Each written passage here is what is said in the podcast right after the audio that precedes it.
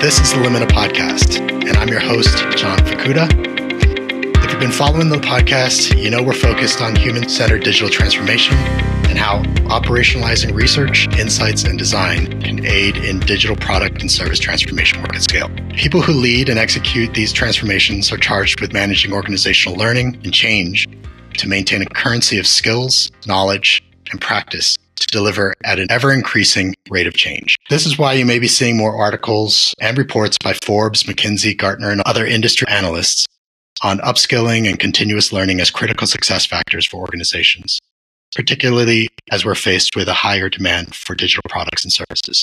Our guest today is Julie Dirksen, learning and strategy consultant or instructional design strategist. Julie has authored two books, Design for How People Learn, one of the best selling books on learning design, and her new book, Talk to the Elephant, Design Learning for Behavior Change. As a learning strategy consultant, she focuses on incorporating behavioral science into learning interventions. Her MS degree is in instructional systems technology from Indiana University, and she has been an adjunct faculty member at the Minneapolis College of Art and Design and is a Learning Guild Guildmaster. She's happiest when she gets to learn something new, and you can find her at usablelearning.com. Julie, thanks for coming to talk with us today, and welcome to the show. Yeah, thank you for having me.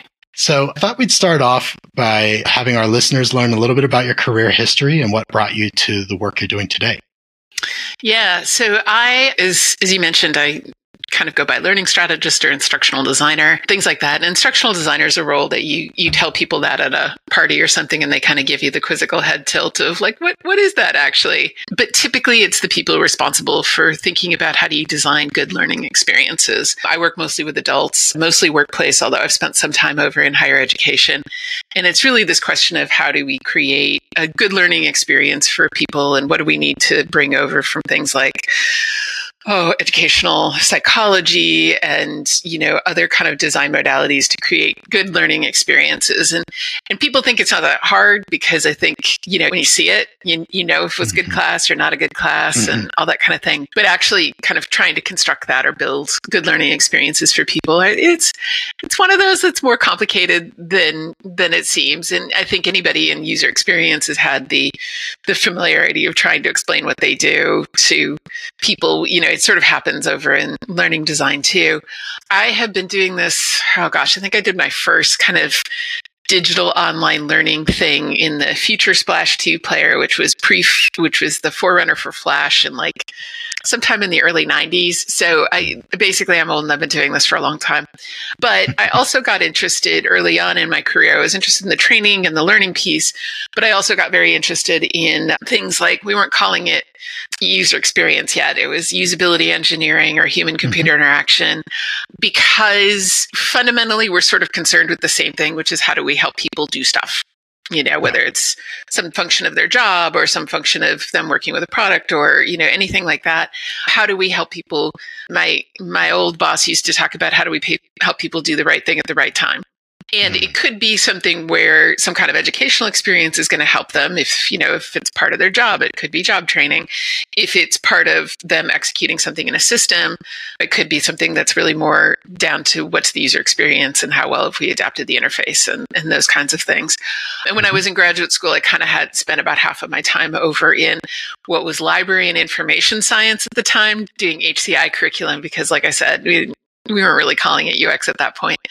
So I've always kind of had a little bit of a foot over in the user experience space, although I don't claim particular expertise in that. I mean, I'm, I, that's I'm, my primary area is over on the learning design side, but it's sure. kind of, you know, they're kind of flip sides of the coin, right? Like I, very much remember projects. Like I, I, try not to do any software training anymore. Like it's not my favorite thing to do learning design for but i've certainly done plenty of it over the years. And there would be this moment where you'd be like okay well we need to create the learning experience that teaches them how to enter the you know medication error record and so, how do they add a new record? Well, they have to click underneath all of these things in that kind of gray area. And if they double click, then it brings up this option. And then they click the plus sign, but it's not labeled. right. And I'm like, you really can't just put a button that says create new record? Really? We're going to teach them how to like magically figure out how to make the the mystical gray area do the thing. Yeah. We can't just put a button there. You know, like so The level of assumption that goes into Yeah, product right. design. Yeah. so when there's bad UX UI kinds of things, a lot of times it lands in the person who's designing the learning experience for how to use the new system. A lot of times that problem gets handed to them to try to just mm-hmm. teach people how to navigate a system. Jared Spool wrote a piece years ago about how they should invest more in UX and take some of those rich training budgets. And his point was good, but I was like, oh, rich training budgets, that's cute. Yeah, we don't necessarily have those, you know? Yeah. But it is kind of this balance. So where does the information need to live to support people's performance? If it needs to sit in somebody's head, you know, then it's kind of the training problem. If we can embed it in the system and make mm-hmm. things easier and better to use so that we don't really need nearly as much training, then mm-hmm. that's all, t- you know, that's a win too. So I, I would love it if the two um, fields talk to each other a little bit more because I do think we share certain common interests, but a lot of times they're divided. Uh, so a lot of what I've spent a big part of oh gosh, probably the early 2000s after I was done with graduate school was doing presentations and workshops on bringing more UX practice into learning design. Mm-hmm. We now have this learning experience designer. You're seeing that job title. And I'm fine with it as long as it's accompanied by some of the practices, whether it's user research or design prototyping or user testing that I think are really fundamental in the user experience world. If we can bring more of that over into learning design, I think that's, I think that's good for everybody. But these are some of the things that we look at. And one of the big question marks and what the new book is well, so my first book was, Hey, you're a good customer service rep. We're going to let you train the other customer service reps. Mhm. So if you've ever been asked to like teach a thing that you have a lot of expertise in to somebody else, you know an enormous amount about your topic, but you don't necessarily know how do we turn that into a good learning experience for other people. Right. Mhm. And so that's very much the audience for the first book I did, Design for How Design for People Learning. Learn, which was really to try to give somebody a quick and accessible book to just get enough of the learning science and design so that you could make good choices about, about learning experiences. Uh, and then the new book is when people know what to do, but they're still not doing it. Mhm. And kind of the origin of that one was in the mid 2000s. So maybe I need to I need to check the dates on it at some point, but around 2005, I was working on an AIDS and HIV prevention project where they were taking an in-person experience and trying to figure out how to put it online Mhm. in an effective way.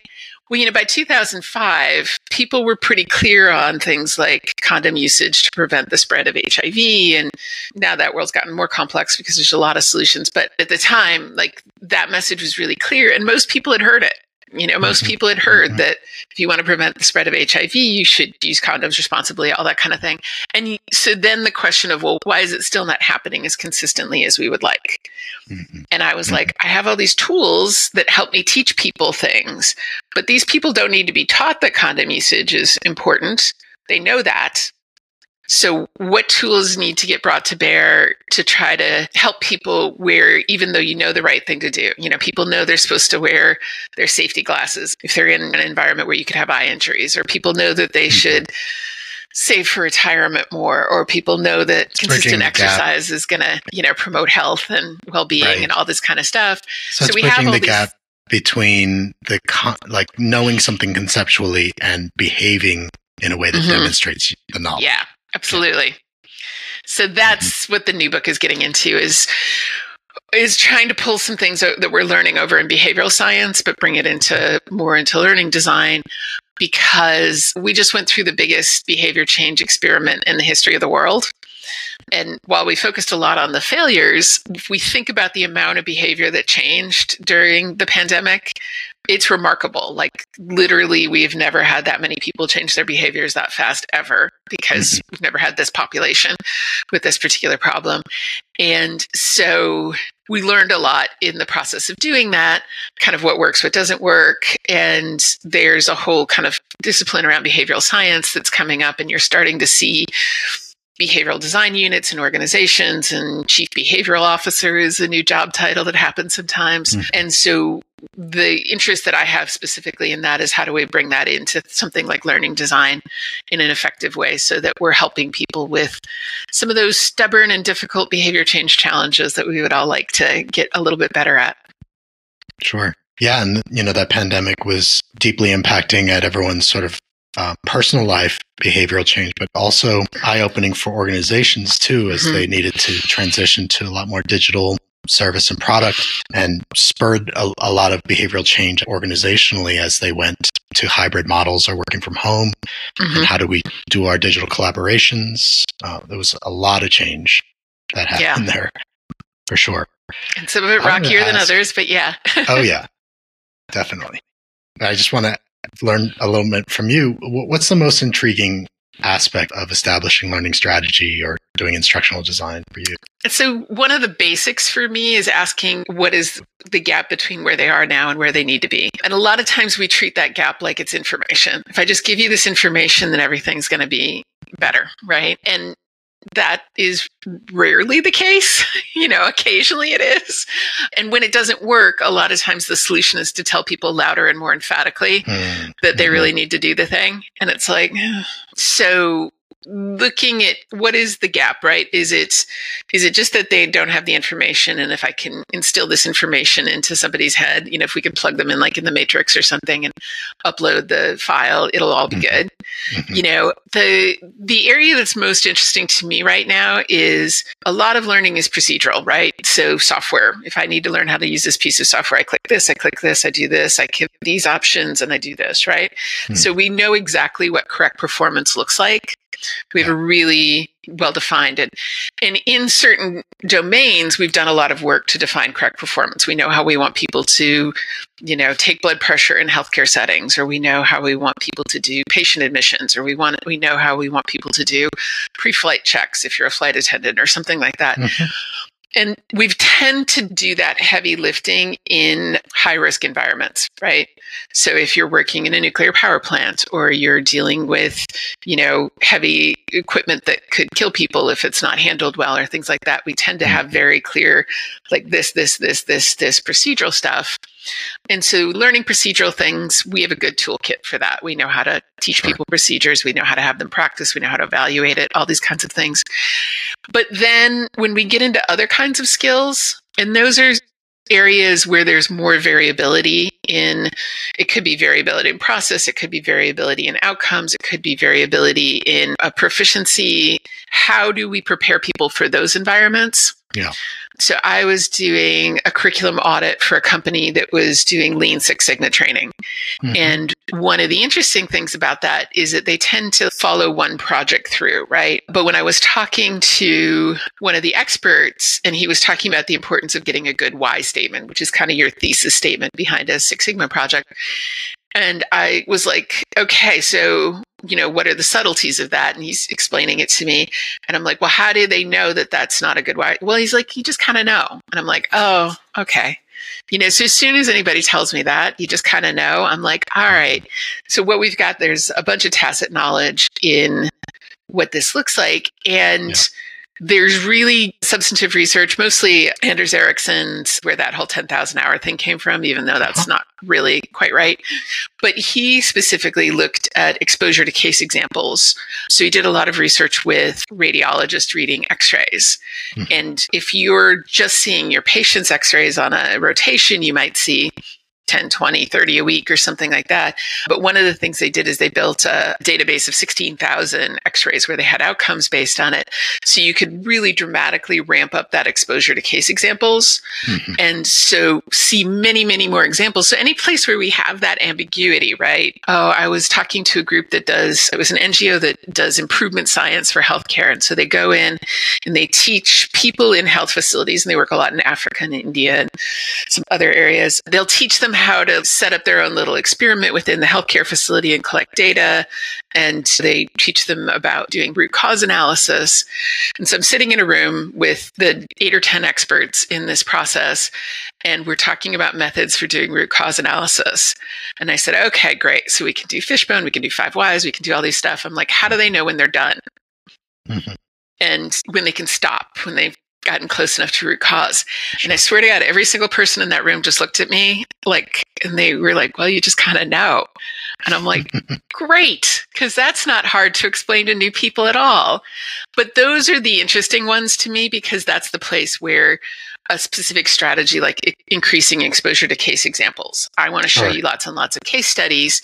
So you start to build up some understanding of like those tacit factors that lead into this being a good conclusive root cause analysis or being a good why statement. Because that's vague and because a lot of learning experience are like, we'll show you an example or maybe mm-hmm. two or three when really you need to see 20 or 30 and so then the question from a learning design point of view is how do i get you exposed to that in an efficient manner because i can't uh-huh. wait like three years for you to naturally you know encounter a dozen or so examples. I need to figure out how do i bring this into a learning experience where, where we can iterate more quickly through some of that. So that's an area that's really interesting to me is that we also have complex skills where the answer isn't the same tomorrow than it is today necessarily. Right.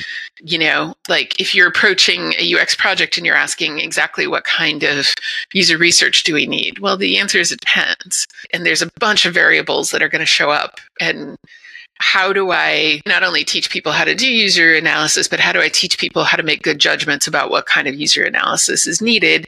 You know, and we learn this through experience, but one of the big things in learning design is if this takes somebody three years to learn typically how do i get this into six months mm-hmm. you know what's the to make this more efficient because we don't have three years to upskill this person you know that right. those kinds of questions i wonder uh, do you utilize things like decision trees and things like that or yeah, absolutely. no, and I mean, mm-hmm. you know, that's part of the conversation too is do I need to teach you this or do I just need to give you good tools for kind of evaluating some of these decisions? Right. And that's kind of that that tension as well. Can I give you good guidance? You follow the steps. There's a lot of great examples from Atul Gawande's checklist manifesto. And my favorite one is they talk about APGAR scores, which is the uh-huh. score that they do for newborn babies to just see if they're in distress.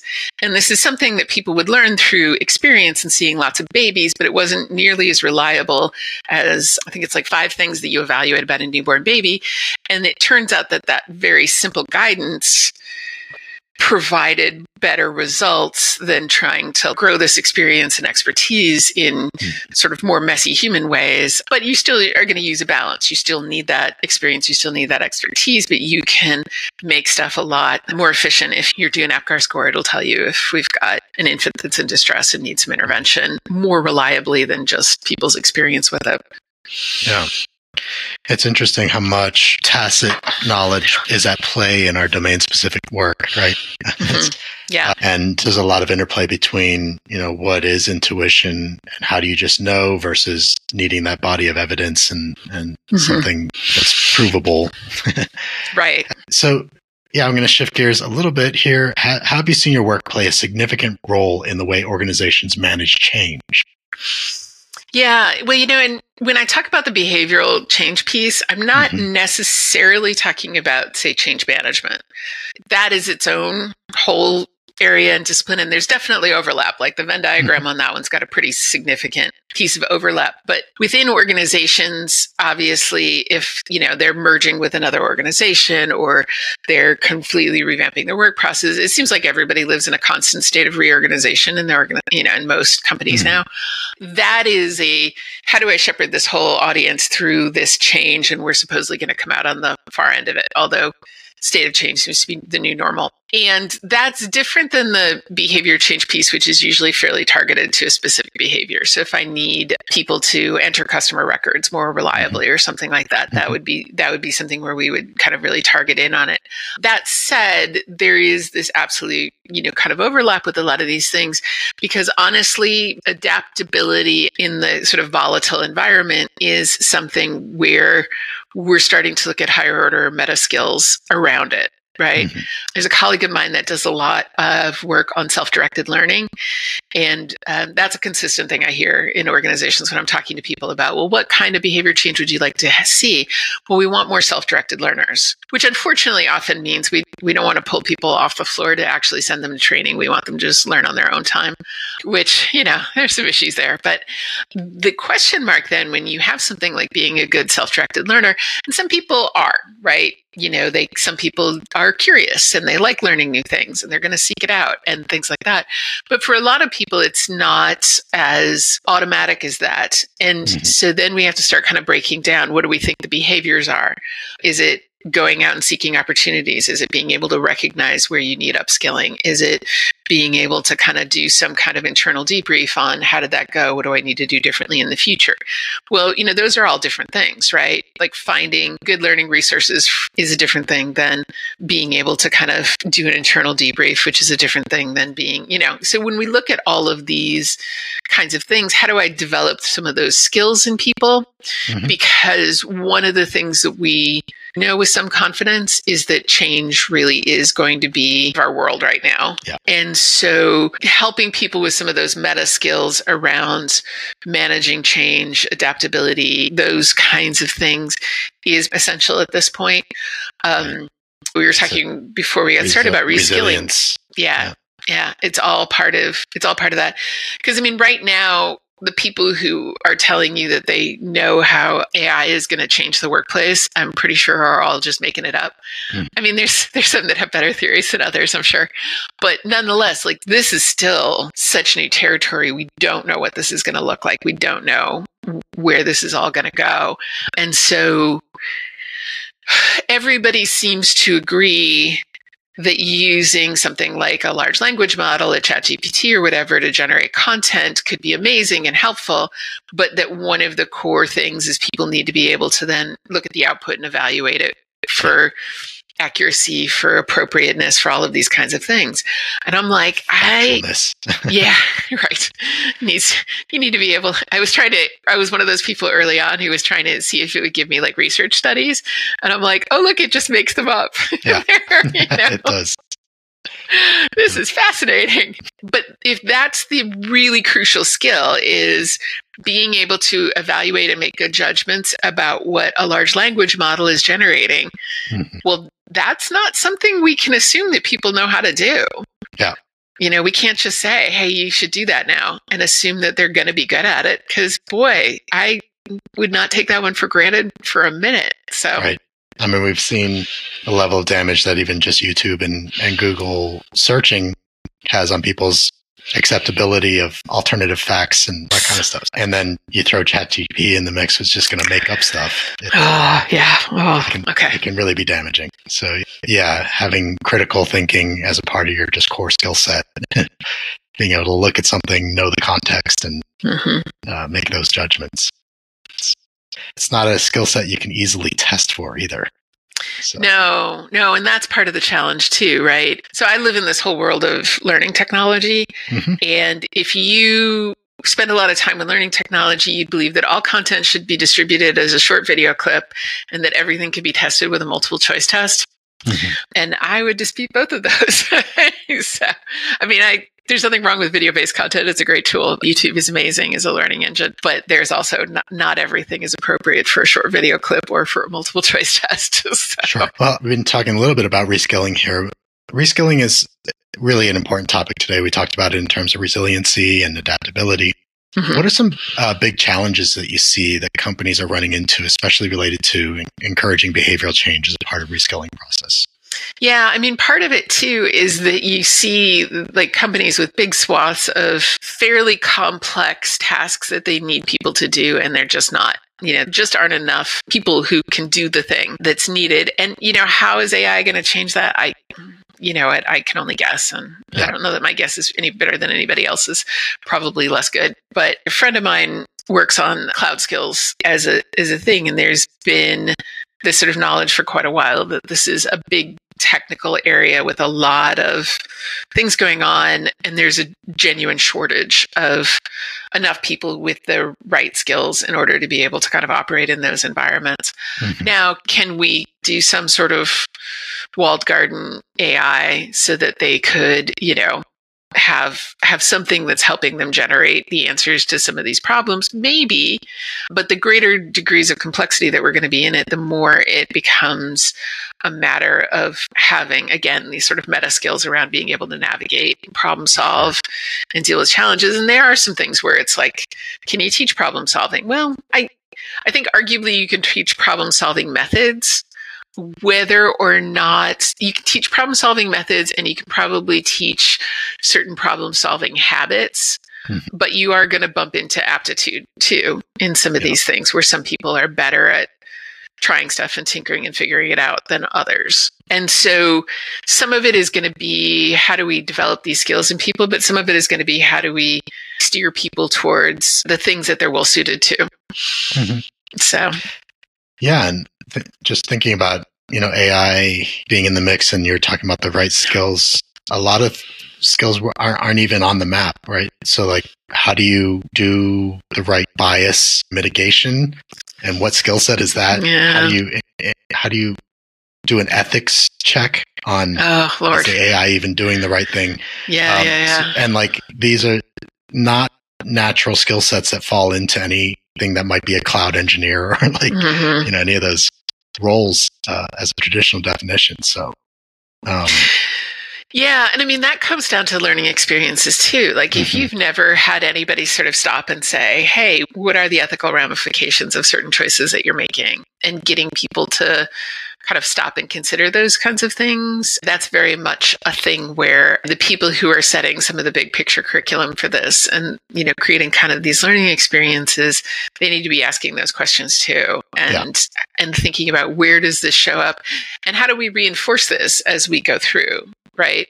Because there's lots of people who we can, but should we? Uh, I just saw Oppenheimer finally this week. Uh, he, you know, before it rolled out of theaters, and you know that's the ultimate. Like, yes, we can, we, we did it. Well, should we have? You know, right. and I think that a lot of technology is facing some similar problems of we can do all these amazing things, but should we? So building that kind of critical facility around asking some of the ethical questions. You know, I just wrote this book on behavioral design. Well, lots of these behavior strategies can be used to manipulate people. Mm. And I know that people like Robert Cialdini has had to wrestle with that one as his career because, you know, when he wrote Influence, like the techniques are a tool and they can be used you know for people's benefits but they can also be used to you know sell them stuff that they don't need or sign them up for things that are not helpful for them or dark, manipulate dark elections it turns out or you know all sorts of things and yep. so having those conversations and having that be part of any curriculum that you're putting together, I think is incredibly important. I don't I don't know that I get to decide. I have a chapter in the new book about designing responsibly and asking certain questions and things mm-hmm. like that. And I I thought it was super important to have it in there. I'm not sure I think I did a good enough job of really, mm. you know, like it's there. It could be a whole I book. Promise. Yeah. Yeah, exactly. It could be a whole book in itself. Mm-hmm. Yeah. Do you find that there's like an ideal, I don't know, cultural climate for organizations that may be more ready for adaptive and learning management best practices than others? Or like, is, is there anything that defines an organization to you as more ready for uh, learning management, I guess? Yeah, it's an interesting thing because obviously the learning culture of different organizations is very different. You know, I mentioned that we're more likely to have proceduralized things in stuff like healthcare or airplane safety mm-hmm. or whatever. Mm-hmm. And those are environments where the environment has worked very, very hard to remove error from the system. Yeah. And so when you have those environments, you have a different kind of learning culture around it, right? And you can do it a couple of different ways, right? You can have it be something where we have a really high compliance version.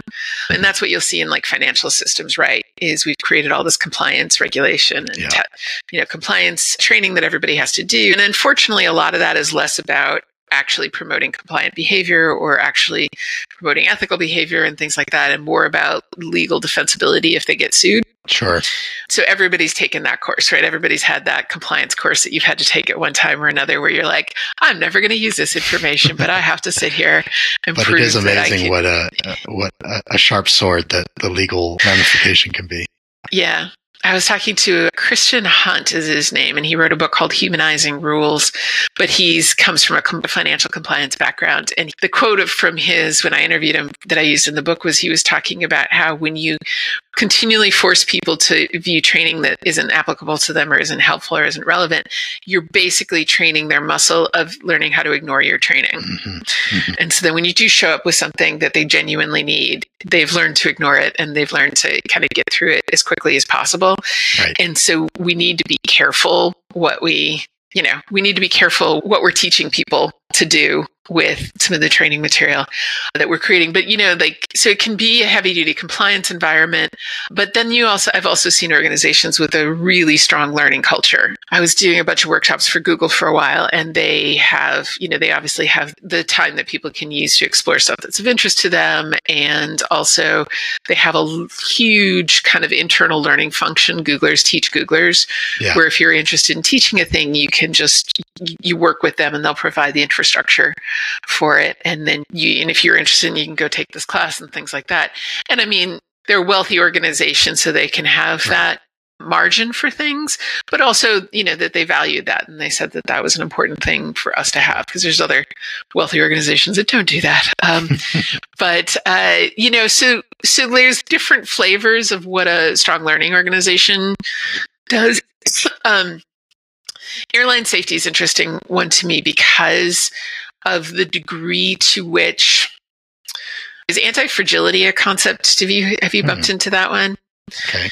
It's um, Nassim Taleb, who uh, was a risk analyst for like hedge funds and things like that. And he looks at risk profiles and he talks about how some organizations are fragile Mm-hmm. So, you know, one big punch and it all kind of comes tumbling yeah. down. So, like the mortgage industry in 2008 was fragile, or mm-hmm. the levees around New Orleans when Hurricane Katrina hit were fragile. And you big punch, whole thing collapses, right? Right. Um, then there's robust organizations which can take punch after punch after punch and stay standing because they've sort of made big wall, you know, big thick walls around it and they've created mm-hmm. this kind of stuff. But then he talks about anti-fragile organizations, which isn't necessarily I mean, you know, they can have characteristics of robust, but basically they need a certain amount of abuse to get stronger. Mm-hmm. And the, the most clear example of is is somebody's immune system.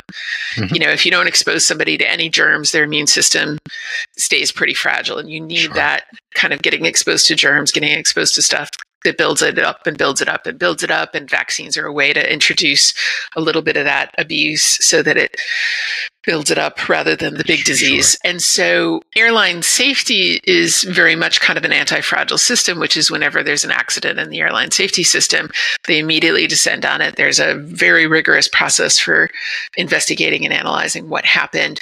And then changes are made to the procedures and those changes disseminate through like the air, you know, the airline safety system, like mm-hmm unbelievably quickly. Like once the change is made, I think it supposedly propagates, you know, everywhere within a month or two or something like that. But don't quote me, but it's it's nonetheless right. pretty remarkable that when they've identified a procedural change that needs to happen because of safety reasons, it it spreads very quickly through the whole system. Right. And is that that's because it's centralized at the FAA or is, Yeah, I mean that's just... part of it. And then also just, you know, they have a culture where mistakes can cause, you yeah. know, airplanes to fall out of the sky. Sure. And they have decided that in order for, I mean, decided, I guess is probably a strong word, but it, you know, if you think about it, like we've had what flight you know commercial flight for 100 years or thereabouts mm-hmm. you know? I mean the degree of sophistication in that system in that short a time is remarkable but nobody's going to get on an airplane and fly someplace unless it feels that safe. Sure. right? Yeah. because it is kind of a crazy thing to do. Yeah, i'm going to get in a metal tube and i'm going to go up in the sky and so you have to be able to, like, personally, I always have to pretend the floor is real and that there's ground underneath it, you know? and I'm not even a particularly nervous flyer, but you don't want to mess with my illusion that the floor is actually the ground. But it's one of these things where certain systems or certain organizations, the stakes are such that the only way to get that kind of robust safety is that kind of constant improvement system. Mm-hmm. And, you know, airline safety is very procedural. It's very driven by checklists and you know all of these kinds of things. And clearly there have been mistakes made but really you know just in terms of the sheer records. But other things are less important right? Like if i'm doing training for airlines which i've done a decent amount of over the years you're just going to have different standards for like drink service training for flight attendants than you are for like yeah. p- pilot safety checklists. Yeah. and the risk profile is totally appropriate. And then if you ask people how important is it for people to have error free performance, everybody will tell you 100% all the time, but it's not. You know, it's not 100% all the time. If you're designing interfaces for people to buy sweaters, this is not as risky as interfaces for managing issues in nuclear power plants. It's it's different. Yeah, so. it's true. But like the one thing that I think we're all dealing with these days is like those types of transactional spaces are becoming a lot more common, right? So like where you might have walked into the store to buy that sweater, now you're now you are on your phone or your mm-hmm. whatever, and you're just clicking through. And it's easy how customers can be really fickle if they have a bad experience. They'll never trust that brand again or they'll mm-hmm. go somewhere else, you know, that of thing. Yeah. So once you break someone's trust, uh, it's really hard mm-hmm. to build it back, I guess, is where I was going with that. Yeah. Um, well, and, and, trust is a trust is a big issue in learning environments too. You know, yeah. like I need you to trust that this information is accurate. I need you to trust that I'm not wasting your time. I need you to trust that I understand what you care about as a learner. There's a whole slew of ways like people always want to know how to make more engaging learning, but I think they're almost always picturing like we're going to do cool animations, we're going to make this a really, you know, kind of groovy video, right? And like you know, you don't need any of that if people trust that you know what their pain points are, that you've created learning that's going to help them with it, and then it's going to be relevant to the job that they need to do. Like, right. then it doesn't have to be, it doesn't have to have dancing cats and unicorns. It can just be useful. I mean, you know, I, I go out on YouTube anytime I have a home repair thing. I don't care if it's shiny production values. I just want somebody to tell me how to replace that, like replace the washer on the outside, you know, hose faucet or something like that.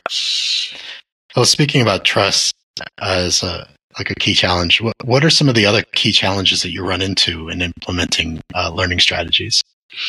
You know, one of the biggest problems uh, I think any instructional designer would tell you, and I'm sure that you've you know encountered similar stuff like this in other formats of design, but you get these experts who ha- know so much about their topic, mm-hmm. and they just you know they want to share it all right they want they want to like here let me give you everything that i know because it took me so much effort and time to learn it and and can't we just tell them and so it's this cognitive overload and mm. trying to convince people that you can't just take all this knowledge and convey it in like a week long online seminar or something like that yeah. i've started asking whenever i'm talking to a subject matter expert because they don't understand they know it so well they can't see the blind you know they've got so many blind spots about how confusing some of this stuff is to yeah. new people yeah you know because it's so obvious to them right i've started doing things like okay so you're telling me you know having a good why statement in your six sigma thing is really important how long did it take you to get good at that Hmm. They're like, oh, okay, wow. Well, it probably took me a couple of years of this and this and this.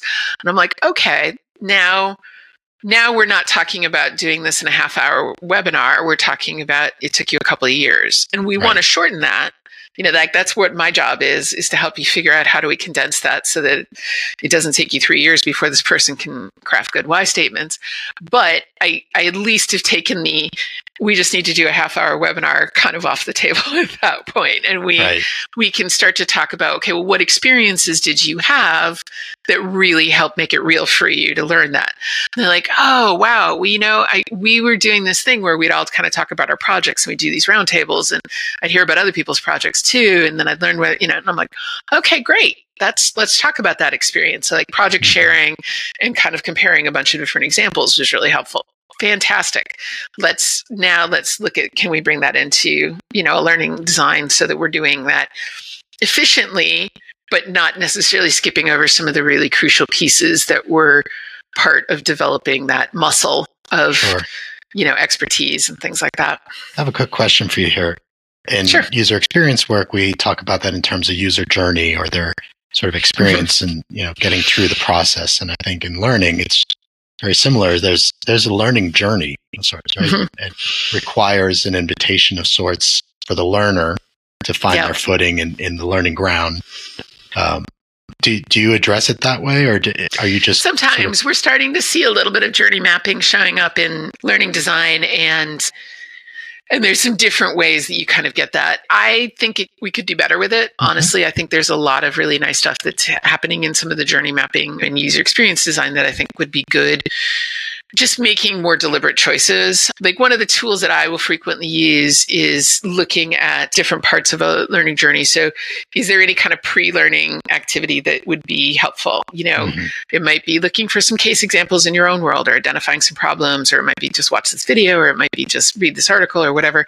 Then, what kinds of learning activities and the learning activities match up to is it knowledge? Is it skills? Is it habit? Is it motivation? Is it procedural? You know, different kinds of things. Ha- mm-hmm. I, I match up different learning activities. Then, how are people going to practice or get direct experience? And how does that happen? How are they going to get coaching, mentoring, feedback, some kind of, am I doing this right? What do I need to correct? How do I need to adjust?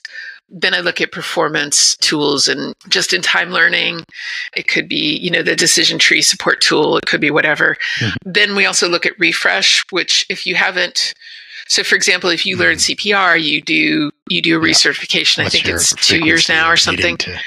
Yeah. And so if it's if it's something infrequently used, you're going to need a refresh at some point to kind of redo it. And then how do they develop further? And so that's usually a map that I'm looking at mm-hmm. across. And mm-hmm. you don't need every single thing for every single you know some stuff if it's if it's software you maybe need the learning activity you need a little practice and you need support tools and you're golden that's all you need but if it's a complex skill you know like determining exactly what kind of user research we need to do for a particular project, then you might have all of those things and really want to kind of think and be deliberate about that. So, yes. And I think it's, I think the journey mapping, you know, is a really nice tool in UX. I, I very much appreciate that UX, I think, has has evolved and iterated like user research and some of the design tools more than my field has. And so I mm. want there to be more kind of cross pollination between those. One of the things I wanted to ask you about was the learning continuum.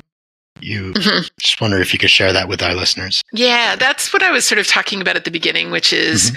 if you think about where does the knowledge live in order to best support performance, mm-hmm. it really is this kind of continuum. So, for example, let's say I'm taking identifying risk factors for money laundering which is a topic that financial people have to learn about, right?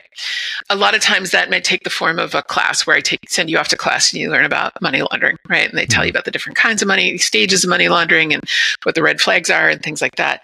And then when you put back into the world, I might put some stuff, some resources that are close to you there where if you see this red flag, here's the little resource that you can go to on the company intranet that'll tell you what do you need, you know, mm. what do you sh- what should you use to double check that red flag and what do you need to do about it, right? So I'm I'm not going to assume you're going to remember everything in your head, but I'm going to I'm going to need you to remember the red flag well enough to know to go out and look on the internet for the rest of the information in order to evaluate that red flag and maybe escalate it or do the thing. Um, but then I might have something that just sits at the side of your screen that's kind of a constant resource like this that's related to money laundering. So as you're going through, you've got it right there and you don't even have to go like necessarily look for it. TurboTax used to be really good at this, where it would have these resources over in the column about doing taxes. And they'd be asking you the questions and guiding you through the process. But in case you needed a little bit of extra information about the child credit or whatever, it's right sitting right over there. And it's super, super accessible, super close to mm-hmm. the point. And then you get things like microcopy, right? Where this is a little bit of information or intelligence that I'm going to put right into the system as opposed to even making it a learning thing. Like this is not common as one. I now look mm-hmm. for these things all over the place, but you would see it as you're filling out a tax form. You'll occasionally get a parenthetical note that sort of says this is not common because mm-hmm. you're like, I don't know what's this weird thing, the such and such act of 1968. I don't know if I need that. oh, okay, this is not common. I'm going to keep moving and assume it's okay. you know, things like that. All the way into we figured out ways for the AI to identify flags for money laundering that are better and more reliable yeah. than trying to expect the humans to do it. And so we have, by and large, as an organization, decided that the, you know, that running the running the queries and filters are going to give us most of the instances about money laundering red flags and we don't need to necessarily train people of course yeah. i'm never a fan of um, entirely trusting the right. system, but theoretically, that information could live anywhere from entirely embedded into somebody's head to entirely embedded in the system. Mm-hmm. And one of the things that we've sort of done is we've kind of arbitrarily created this little dotted line, and we say if it's on this side of the continuum, it's the problem of training people and learning and development, and if it's on this side of the the continuum, it's the problem of like UX designers and systems people. And so that line is a weird one mm-hmm. because mm-hmm. I think, especially as you move closer to where does the information need to live, that it would benefit from having a little bit more of that conversation between the two domains, sure. right? Are we going to train this or are we going to put something in the system because maybe we don't have the ability to make the system change because it's a big one and it's a problem. So we need to rely on training, but they're kind of not talking to each other very much. And so I would love to see a little bit more awareness of yep. that question where does the information need to live to support performance the best yeah i imagine in some of your implementations or or your consultations that uh, knowledge bases and knowledge management systems play a, big role in either where you might go to query or or mm-hmm. how how the information needs to be stored or disseminated yeah. Absolutely. And some are very successful and others aren't. And we mm-hmm. get into this issue of system adoption because I've been around plenty. And I mean, knowledge management has been a conversation that's been, you know, actively existing in the world since the 90s. And there are mm-hmm. lots of failed versions of this where huge repositories of information were built and not all of it got used. But then you look at certain things and like, you know, Wikipedia is amazing. Like yeah. it's, you know, and I mean, it wasn't a small amount of effort to make it amazing, but it really is this sort of remarkable tool. There were you know, the internal wiki was a super popular thing for a while, right? Yeah. I think that was maybe the early 2000s where everybody was going to have an internal wiki and people were just going to keep it updated. And then it turned out that nobody had time for that. Yeah. And so you you'd have a big push the first couple of months and then you'd have this sort of derelict moribund wikipedia you know it's right up there with second life campuses and stuff like right, that right. where you know the virtual tumbleweeds could kind of blow through and so trying to figure out what's the version of that that really genuinely works and what's what are the roles in the maintenance about mm-hmm. it like learning communities are a big deal and when they work they're amazing mm-hmm. and when they don't work they're annoying and there has been an emphasis on the technology for it and not enough on what does facilitating a learning community look like and what are the different roles and things like that i, I usually point to amy jo kim's community building for the world wide web because mm-hmm. we were still calling it that or something you know we're still talking about the World Wide Web at the time, but it's an older book and the technology is older in the example, but the principles and the roles and the functions of a learning community are still very relevant because that stuff doesn't change. You know, right. that's that's humans and how that's they function together. Behaviors around mm-hmm. knowledge management. Yeah, yeah, and it, it's coming. It comes up.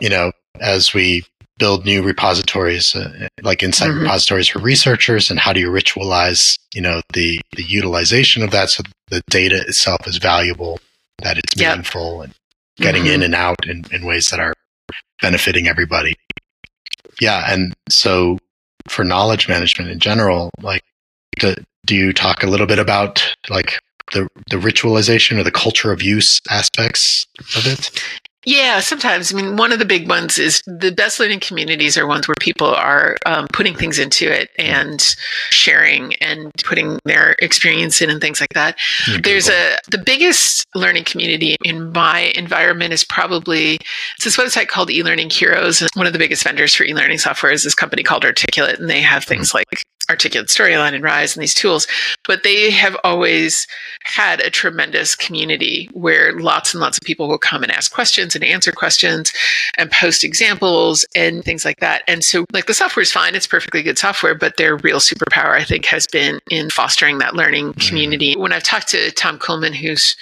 run that, he talks about it's that percentage, right? Like, 90% of people are just going to show up and kind of consume um, mm-hmm. 10% may actually contribute. And of that 10%, you know, two to 3% are going to your like your super contributors and things like that. And so how do you kind of create good experiences at each tier of that so that you're and looking for your bright spot contributors and encouraging that and supporting them and whether it's giving them access to things that their regular population doesn't have, or whether it's just some kind of acknowledgement of it. You know, there's a bunch of different strategies that you can do around that. Because, yeah, these communities that organically grow up are fascinating to me. And the degree to which it really is more of a care and feeding. Like it's not a machine that you turn sure. on. It really is a garden that you tend, you know, at risk of oversimplifying analogies. But how does that work and how do you support it? And even with good intentions and good planning and good strategy, it can sometimes just not click in. Yeah. You know, people forget to go there or people don't think about it. But these are these are all the things you need to consider if you're really sure. trying to foster that. Yeah, cultivation. I think it's mm-hmm. not a mm-hmm. bad meta- metaphor. And it, the more we're we're leaning heavily on our digital experiences for community, for collaboration, communication, um, and all the behavioral changes that need to sort of come in line with that. I think thinking through those aspects, um, very important. Sorry. That's all right. I just wanted to ask yeah. you if there was anything else uh, you had hoped to maybe talk about today and I didn't ask you about. Oh gosh, I don't know. I think we've gotten into some really interesting areas. This is this is really fun because when I'm doing, you know, sort of straight up learning podcasts, we kind of we kind of veer towards a little bit more predictable channels. And so it's been it's been really interesting to to talk to you about this. So yeah, I don't know. I can I can probably keep going, but I'll stop there. How about that? Okay. Yeah. Well, I just want to thank you so much for your insights. I have the links to your books in the description. You have a website, which I'm also linking from the description, and uh, your LinkedIn, so people can continue yeah. learning from you and with you. Uh, thanks All so right, much great. for your time on the show. All right, thank you.